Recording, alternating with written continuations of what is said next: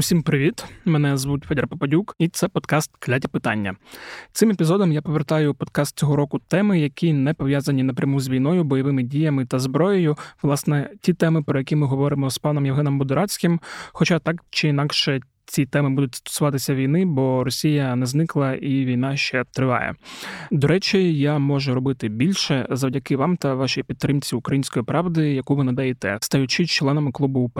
Тому, якщо ви хочете, щоб я робив ще більше подкастів, долучайтесь до клубу. Вам буде щастя прослуховування подкастів, а мені щастя від того, що ви їх слухаєте. Ну і перш ніж ми перейдемо до нашої гості, хочу озвучити кілька неприємних фактів, про які ви можливо не знали, і за які мені, як чоловіку, м'яко м'яко кажучи, незручно, хоча я і не маю стосунку до жодного з них. Факт перший: кожна третя жінка, яка звертається до гарячої лінії підтримки в Україні, потерпає від насильства з боку інтимного партнера. Скільки жінок, які потерпають від різних видів насильства, фізичного, сексуального, економічного чи психологічного, але нікому про це не кажуть, невідомо.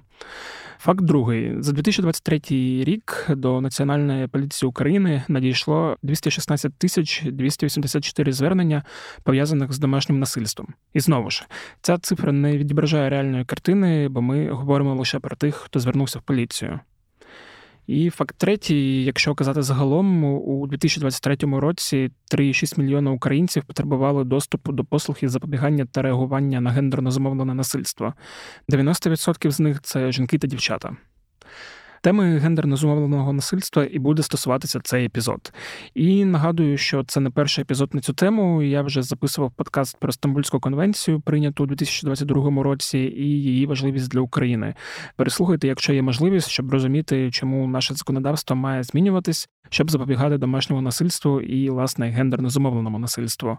На цю тему ми будемо говорити сьогодні з Сабін Фрайзер Гюнеш, представницею ООН жінки в Україні. Ми обговоримо, чому відбувається гендерно замовлене насильство, як на нього впливає війна та як йому запобігти. Ми спілкувалися англійською, щоб не позоритися. Свої питання я перезаписав українською. А пані Сабін передублювала моя колега Дана Гордійчук, чий голос ви знаєте по подкасту Хроніки економіки. Також важливо зазначити, що цей епізод було записано в межах проекту EU for Recovery – розширення можливостей громад в Україні, який впроваджується ООН жінки в Україні за підтримки Європейського союзу. Ну а тепер давайте слухати. Пані Сабін, я вас вітаю. Дуже раді вас бачити в нашій студії. Я хочу поговорити про гендерне насильство. Ця тема дуже важлива, особливо в Україні, та особливо зараз, коли ми живемо у стані війни. Що більше вона важлива як для жінок, так і для чоловіків. Тому моє перше питання до вас стосується термінології. Давайте розглянемо походження та корені гендерно зумовленого насильства і які саме фактори сприяють виникненню цього явища. Щиро дякую, Федоре, за запрошення. Для мене велика честь бути гостею цього подкасту і мати змогу сьогодні говорити про надзвичайно важливу тему гендерно зумовлене насильство. Я вдячна, що ваша аудиторія приєдналася до нас, щоб послухати про цю тему на початку року. Тож насамперед хочу привітати слухачів та глядачів із новим роком. Звичайно, через широкомасштабну агресію Росії на майже третьому році війни ми переживаємо дуже важкі для України часи. І я хочу висловити свої співчуття усім постраждалим від війни. На мою думку, тема гендерно зумовленого насильства тісно пов'язана з поточною ситуацією в Україні, і, звісно, важливо говорити про різні форми насильства, від яких, на жаль, страждають усі чоловіки, жінки, хлопці та дівчата. Тож ще раз дякую за це запрошення. Гендерно зумовлене насильство, на жаль, широко розповсюджене явище в усьому світі.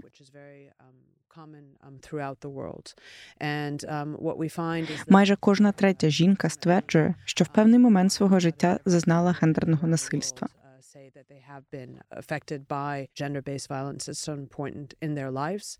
Um, Це справді глобальна проблема, і мільйони жінок страждають від цього щороку.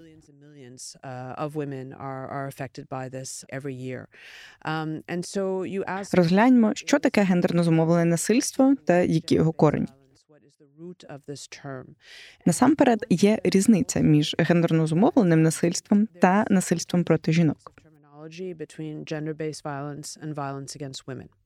Гендерно зумовлене насильство це не лише насильство проти жінок, воно спрямоване проти людей і різних статей.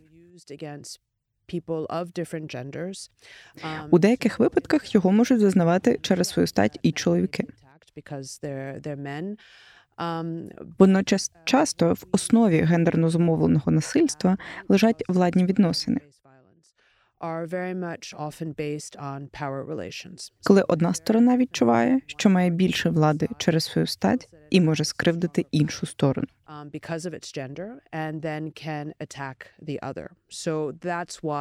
Саме тому більшість випадків насильства це все ж таки насильство проти жінок, оскільки зазвичай саме чоловіки відчувають, що вони мають владу над жінками і можуть застосовувати насильство проти них. Ще одна річ, яку важливо запам'ятати, насильство не обмежується тільки фізичним насильством. Зазвичай ми асоціюємо гендерно зумовлене насильство із домашнім насильством, де чоловік може бити свою дружину чи партнерку.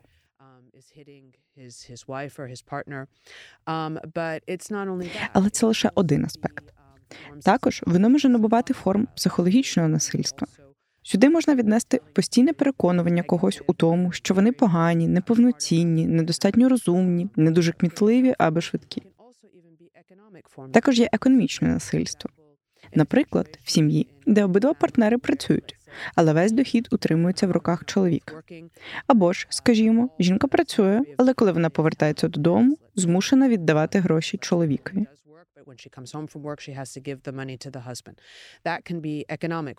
Форма економічного насильства може бути й випадок, коли жінка проти своєї волі зобов'язана надавати фінансову підтримку. Отже, існують різні форми насильства, які підпадають під гендерно зумовлене насильство. І ще одна актуальна річ не лише в Україні, але й в усьому світі це кібернасильство, тобто насильство, яке існує в соціальних мережах. Впевнена, багато ваших слухачів добре знайомі з цим типом насильства, що можна спостерігати в соціальних мережах. В інстаграмі та Твіттері. Саме так в інстаграмі і Твіттері ми спостерігаємо зростання цього типу насильства. Коли дедалі більш поширеним стає отримання повідомлень із погрозами смерті чи погрозами на адресу близьких. Uh, Зараз існує цілий світ кібернасильства та насильства в інтернеті, що викликає дедалі більше занепокоєння. Говорячи про ситуацію з насильством і гендерно зумовленим насильством в Україні, наскільки погана наша ситуація в порівнянні з іншими країнами? Um, Як я вже зазначала, гендерно зумовлене насильство це дуже глобальне явище, і, на жаль, в Україні ситуація в певному сенсі середньостатистична. Вона не краща і не гірша ніж в інших країнах. Звісно, факт того, що ми переживаємо повномасштабну війну з боку Росії вже майже третій рік, означає, що ми маємо певні особливі форми насильства пов'язані з війною.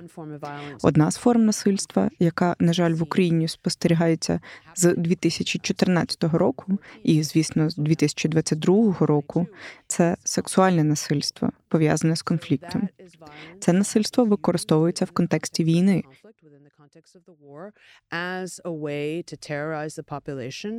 щоб тероризувати населення для перемоги у війні.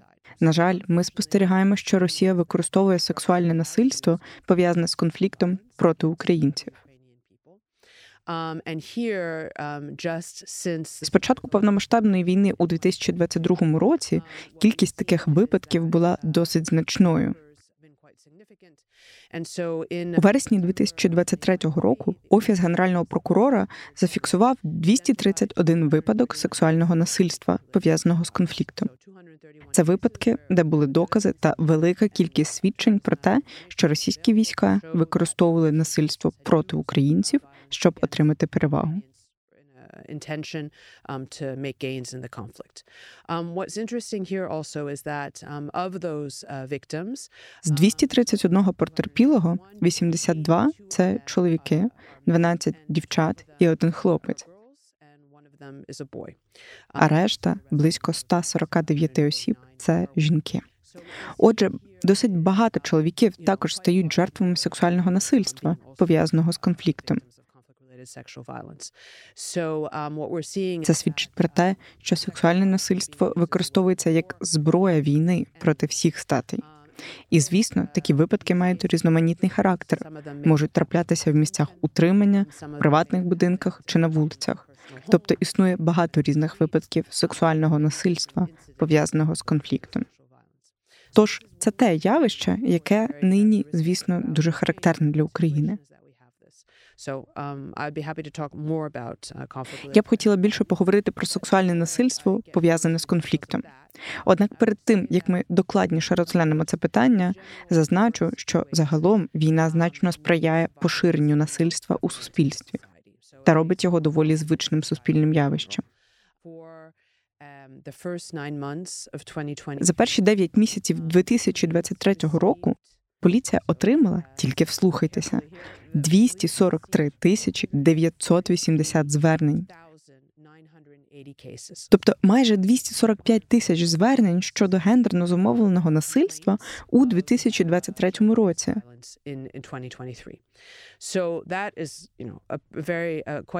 Це досить значна кількість.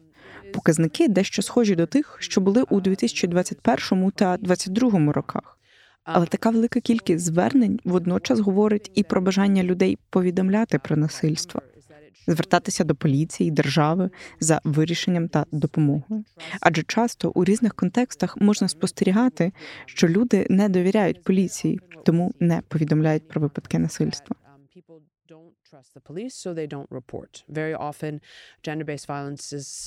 Гендерно зумовлене насильство також дуже часто замовчується, тому що люди не хочуть про це говорити. Однак в Україні вже зареєстровано 243 тисячі 980 таких випадків. Видно серйозне ставлення держави до цієї проблеми. Поліція, в свою чергу, посилює можливості для реагування на такі випадки, і деякі з них потрапляють до суду. Uh, Є чіткі закони проти гендерно зумовленого насильства, і ми бачимо правосуддя.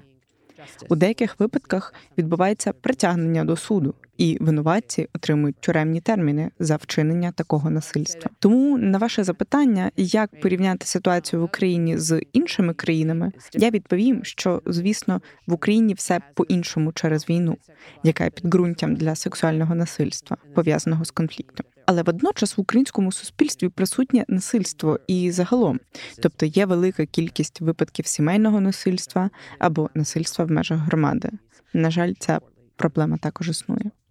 Ну, власне, да, на мою думку, це говорить про те, що ми ще не Швейцарія, але точно далі на шляху до формування нашого суспільства, ніж Росія. А коли ми говоримо про нерівність та наслідки насильства, таке питання: якщо власне насильство ґрунтується на нерівності, якою може бути хвиля наслідків та як вони виглядатимуть? Um, uh, Ситуація така, що насильство здатне впливати не тільки на особисті стосунки між чоловіком і жінкою, або двома чоловіками, або двома партнерами.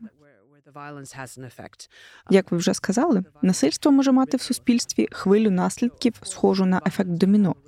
Тому, звісно, це впливатиме і на ситуацію в родині, і на стосунки дітей з батьками або іншими членами родини. Um, Водночас насильство впливає і на громаду, на сусідів, які чуються, на членів громади, які про це знають. Um, Можуть виникати економічні наслідки, адже потрібно забезпечити допомогу та підтримку постраждалим. Це також означає, що жертви насильства найімовірніше можуть мати труднощі зі збереженням роботи, участю в економічному житті, потребуватимуть більше медичної допомоги, підтримки від правоохоронних органів та судової системи.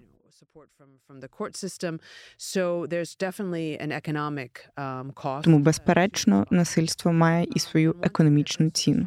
Іншою надзвичайно трагічною характеристикою насильства, особливо в сім'ї, є його спадковість. Якщо дитина стикається з насильством вдома, це може інколи викликати в неї певну нормалізацію сприйняття таких дій. І вона буде вважати, що так і має бути. Тому, коли дитина доросліше, вона повторює те насильство, яке бачила. А це дуже погано, адже виникає замкнене коло.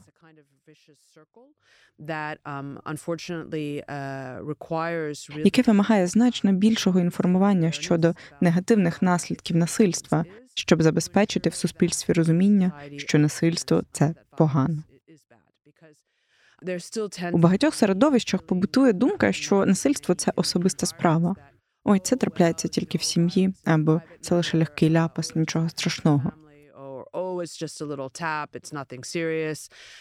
Але насправді про це потрібно говорити.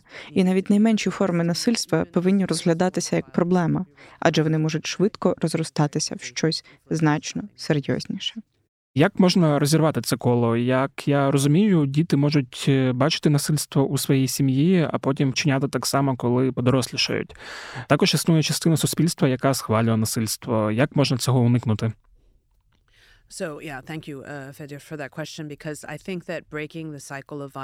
Дякую, Федоре, за це запитання. Розірвати цикл насильства справжній виклик, і це глобальна проблема, не тільки в Україні. Як ми вже говорили на початку, існують глибинні причини насильства. Багато з них пов'язані з нерівністю між чоловіками та жінками, з владними відносинами. Тому, по-перше, надзвичайно важливо, щоб суспільство розуміло, що чоловіки і жінки рівні, що ЛГБТК групи також рівні, щоб було відчуття, що немає жодної групи, яка має більше влади ніж інша, що хтось має право або підстави для застосування насильства, або що хтось може відчувати себе більш впливовим, сильнішим ніж інші. Отже, рівність є основою для розв'язання проблеми. Рівність необхідна, щоб мати змогу протидіяти насильству в довгостроковій перспективі. Але на додачу до цього гендерна рівність надзвичайно важлива. Як я вже казала, обізнаність надзвичайно важлива. Вкрай важливо, щоб усі розуміли, що насильство це неправильно, і що будь-який рівень насильства неприпустимий. І як я вже пояснювала на початку, насильство може мати різні форми. Воно може бути економічним, психологічним і тощо. Також, оскільки часто багато насильства скоюється щодо жінок, і це дійсно насильство проти жінок. Дуже важливо докладати зусиль, аби підтримати жінок, щоб вони мали рівні можливості з чоловіками. Це може стосуватися економічного життя. Наприклад, щоб жінки мали рівний доступ до роботи, доступ до рівної оплати праці, щоб вони відчували, що в економічному житті можуть виконувати ту саму роботу, що й чоловіки, що не існує сфер, закритих для них. Те саме стосується політичного життя. Надзвичайно важливо, щоб жінки також брали участь в прийнятті рішень на рівні з чоловіками. Справжнім досягненням була повна рівність у прийнятті рішень, що передбачає рівну представленість чоловіків і жінок у парламенті, уряді та місцевих органах влади. Отже, весь цей напрям роботи з досягнення рівності дуже важливий для подолання насильства щодо жінок.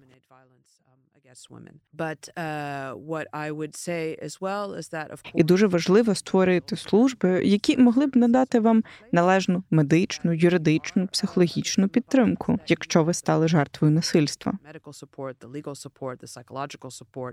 Якщо повернутися до вашого питання про те, що робити з дітьми, які, наприклад, живуть в сім'ях, де панує насильство, дуже важливо забезпечити належну підтримку для цих дітей. Це включає надання психологічної підтримки, щоб вони не відчували себе винними. Адже дуже часто діти, що живуть в сім'ї, де панує насильство, відчувають, що це їхня провина. Вони думають, що о Боже, мама і тато б'ються, і це моя провина. Тож це також потрібно долати. І діти також повинні отримувати величезну кількість підтримки, щоб знову відчути себе достатньо впевнено і розуміти, як виглядає здорове середовище. Так, я думаю, ми маємо інвестувати в наших дітей і пояснювати їм всі ці правила, як має проявлятися рівність, тому що в майбутньому вони можуть змінити ситуацію і зробити світ справедливішим для кожного та кожної. А тут я хочу подякувати всім, хто поповнює банку клятих питань, гроші з якої потім йдуть на донати, і хочу нагадати, що Ми зараз збираємо 30 тисяч гривень, які хочемо конвертувати в FPV-дрони, чи в FPV-дрон, чи в частину FPV-дрону, і закинути в один з великих фондів. За тиждень ми вже зібрали, здається, 10 тисяч. Я ще раз дякую всім, хто закидав гроші, і пропоную трошки поднатиснути. І якщо у вас є можливість закинути скільки не жалко, можна 10 гривень, можна 20 гривень. Чим більше 10 гривневих донатів, тим буде краще. Тому з вас гроші, з мене потім переведення цих грошей на великий фонд одною великою гарною сумою, і нам всім потім перемога, і, можливо, якесь гарне відео в якомусь з каналів, як цей FPV-дрон гарно виконує свою роботу. Також важливо сказати, що цей епізод було записано в межах проекту EU for Recovery, розширення можливостей громад в Україні, який впроваджується ООН жінки в Україні за підтримки Європейського Союзу. Наступне питання: чи мають чоловіки відігравати певну роль у просуванні гендерної рівності, і які переваги гендерної рівності для нас, чоловіків? Дуже дякую, Федоре, за питання про роль чоловіків. А також, продовжуючи нашу розмову про роль дітей, я хотіла б зосередитися на ролі підлітків. У мене самої двоє підлітків хлопчик і дівчинка. І знаєте, це дуже цікаво, тому що саме в підлітковому віці гендерні ролі стають дуже чіткими.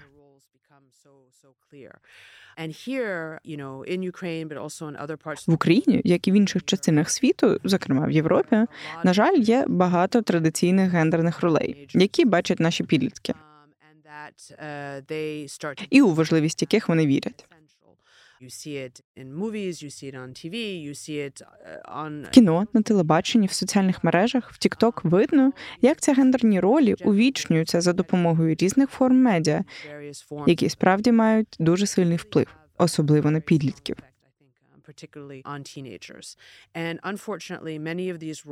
На жаль, багато з цих ролей дійсно підкреслюють відмінності між чоловіками, хлопчиками та дівчатками і в результаті зміцнюють ідею про те, що чоловіки або хлопчики сильніші, що вони мають фізичну силу, а дівчатка покликані бути красивими, модними і що вони трохи слабкіші.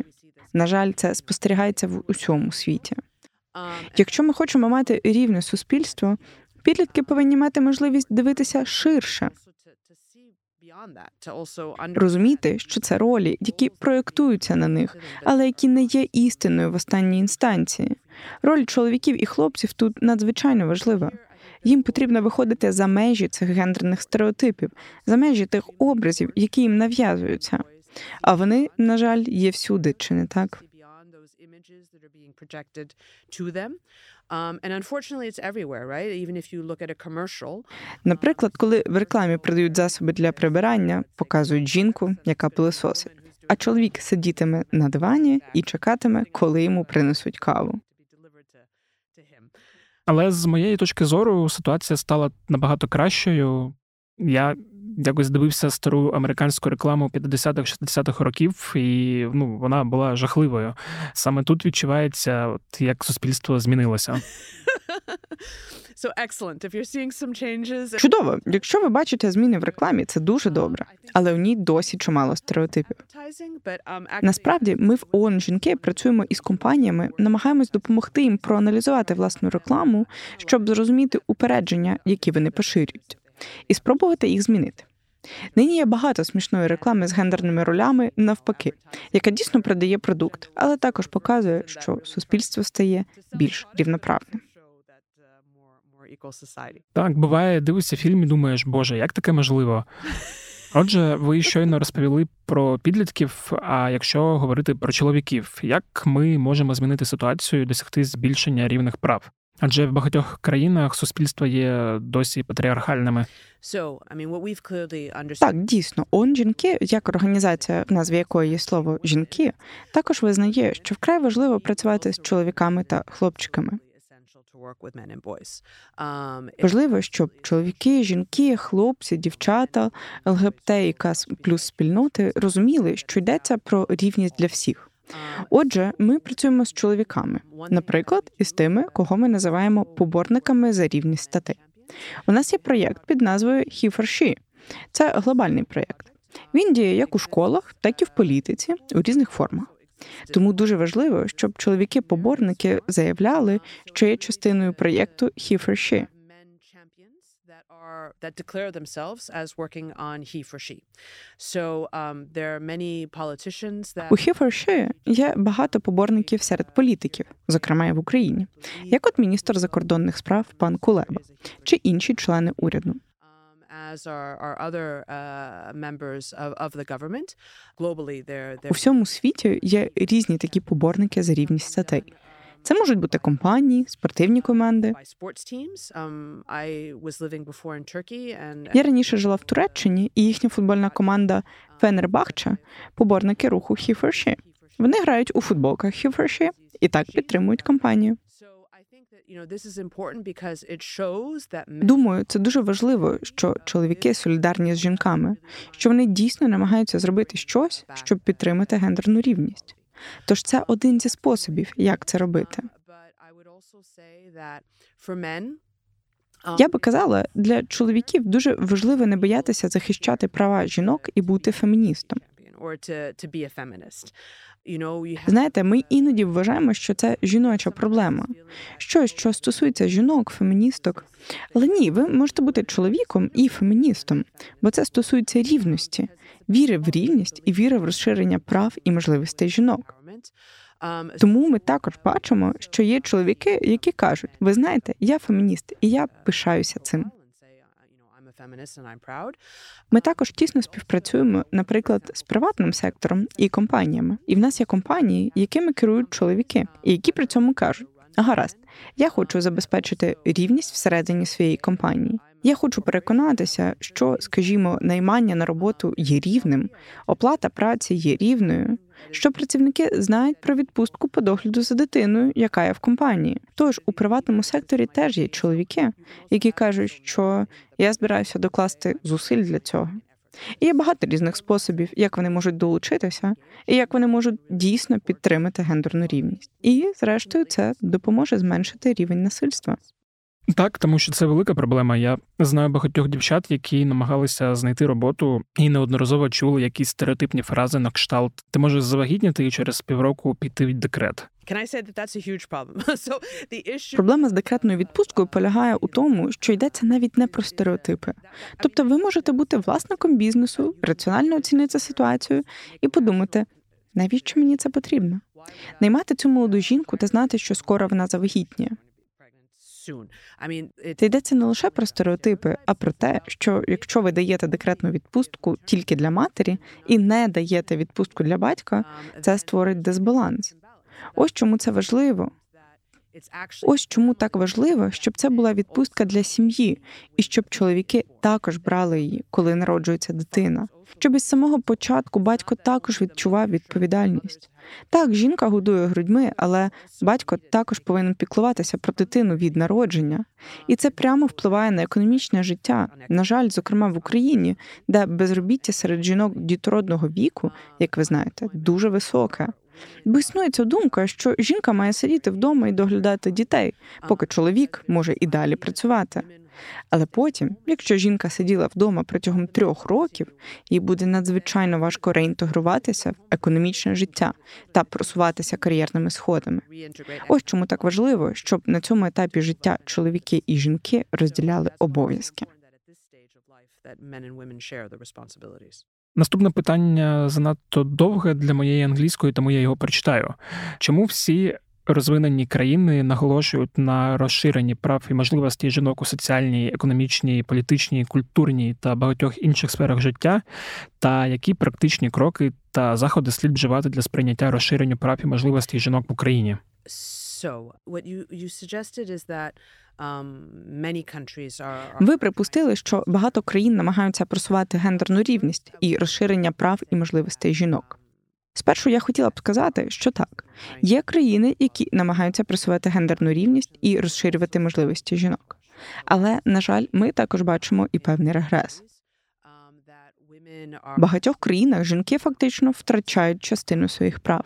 Раніше ви згадували ситуацію в Росії. Наприклад, як ми знаємо, в Росії домашнє насильство більше не передбачає кримінальну відповідальність. Вони фактично змінили закон, щоб ті, хто і далі вчиняє домашнє насильство, більше не вважалися злочинцями.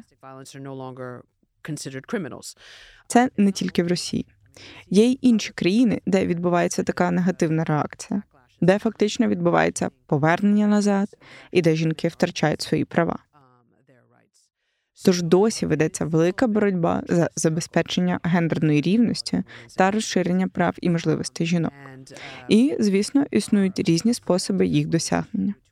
Як ми вже обговорювали, насильство є ключовим питанням, тому боротьба з насильством і забезпечення криміналізації насильства, щоб ті, хто чинить насильство, вважалися злочинцями і потрапляли у в'язниці, щоб ті, хто постраждав від насильства, були захищені, щоб діти були захищені. Все це є ключовими аспектами прогресу в Україні. Всі ці речі є ключовими аспектами, де Україна досягає прогресу, але є й інші сфери життя, де теж виникає питання гендерної рівності.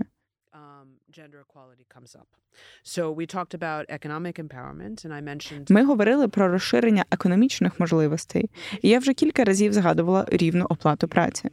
Питання рівної оплати праці є проблемою і в Європейському Союзі. Майже неможливо знайти ситуацію, коли б чоловікам і жінкам платили однакову суму за однакову роботу. І в країнах Європейського союзу досі триває боротьба за те, щоб чоловіки та жінки отримували однакову винагороду за однакову працю. Це одна з ключових сфер, яка є відомою, яка викликає сьогодні великий інтерес, особливо в ЄС. Інша сфера, про яку ми говорили, це також участь жінок в прийнятті рішень. Це також є вагомим питанням навіть в Європейському Союзі. Так, наприклад, один з останніх законодавчих актів Європейського союзу стосується жінок у радах директорів. У правліннях компаній по всьому світу, навіть в ЄС, кількість жінок у радах значно менша ніж чоловіків.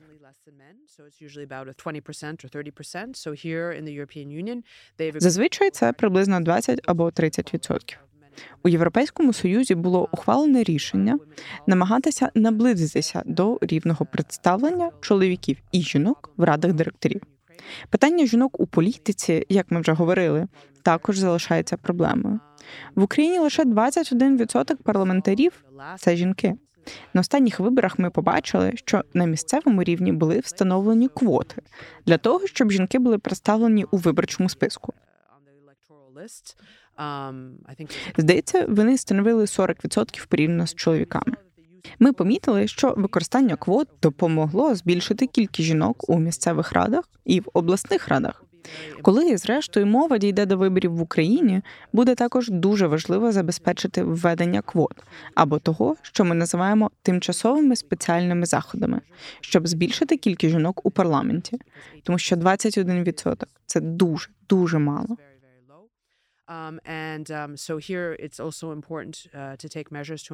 І тут також важливо вжити заходів для того, щоб жінки були рівноправно представлені в уряді.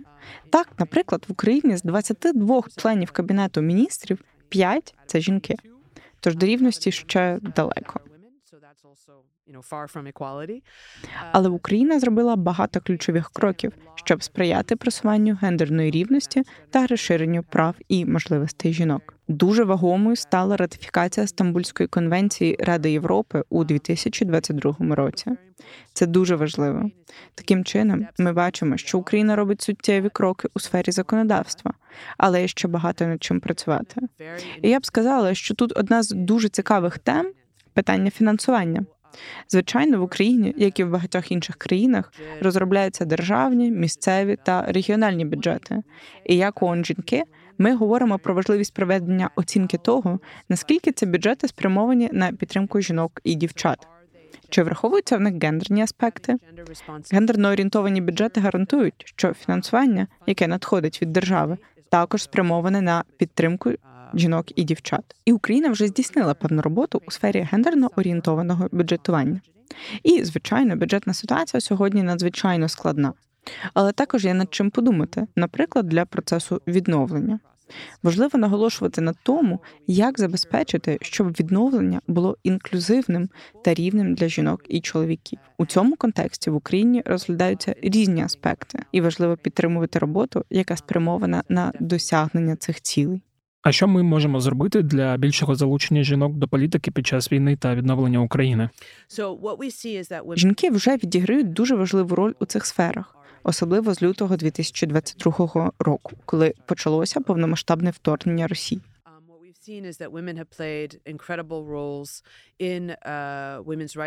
Жінки відіграють неймовірну роль в організаціях із захисту прав жінок, в організаціях громадянського суспільства, в неурядових організаціях. Ви маєте пам'ятати, як у березні-квітні 2022 року, коли багато людей виїжджали на захід України, жіночі організації їх приймали та ними опікувалися. На мою думку, зараз про Україну дізналися як про державу, де жіночі правозахисні організації змогли активізуватися, чинити опір та допомагати громадянам, зокрема внутрішньо переміщеним особам та біженцям.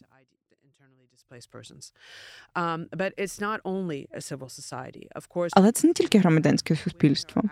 Ми бачимо, що жінки беруть активну участь у бойових діях. За приблизними оцінками, 6 тисяч жінок воюють на передовій, а близько 50 тисяч служать в армії загалом. То жінки активно та на рівні з чоловіками стають на захист своєї країни. І, звичайно, ми також бачимо, що жінки роблять величезну роботу у своїх громадах на прифронтових територіях де держслужби та послуги не працюють належним чином.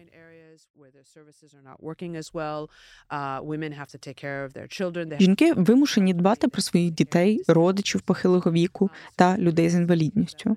Тож ми бачимо, як вони активізуються і беруть на себе нові ролі. На мою думку, дійсно цікавою зараз і в найближчі роки буде роль жінки в економічному житті країни, адже жінки дедалі більше в нього інтегруються. За приблизними оцінками, у 2023 році кожен другий бізнес заснувала жінка. Тому ми в ООН жінки розробляємо програми для підтримки жінок-підприємець, щоб допомогти їм набути впевненості, професійних навичок, а також отримати фінансування для власної справи. Um, uh, Крім того, жінки будуть потрібні для всіх видів робіт зокрема тих, до яких вони традиційно не були залучені: розмінування, транспорт, будівництво енергетичних об'єктів тощо. Жінки отримують більше можливостей знайти нову роботу.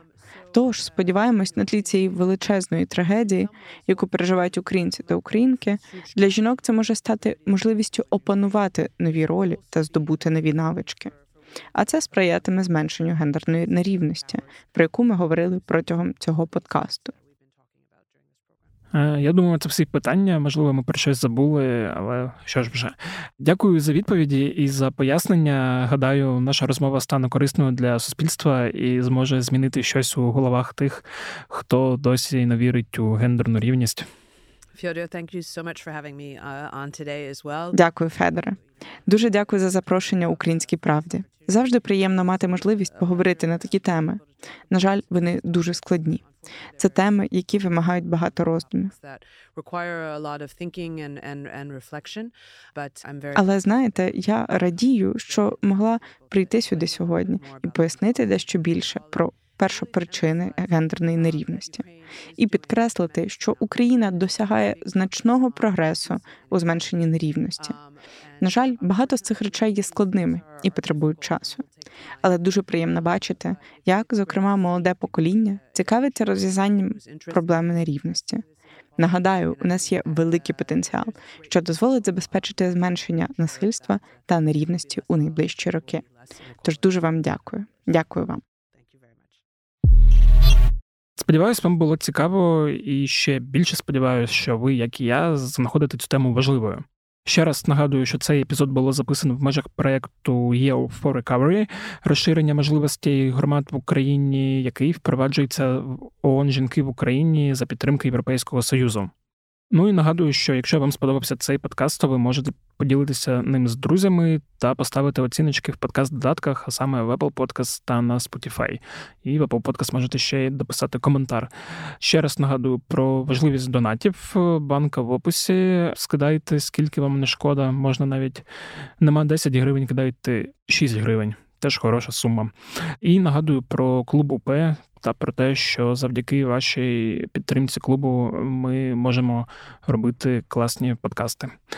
Ну і нагадую взагалі про те, що мої колеги випускають багато цікавого, тому підписуйтесь і слідкуйте за нашим розділом подкасти.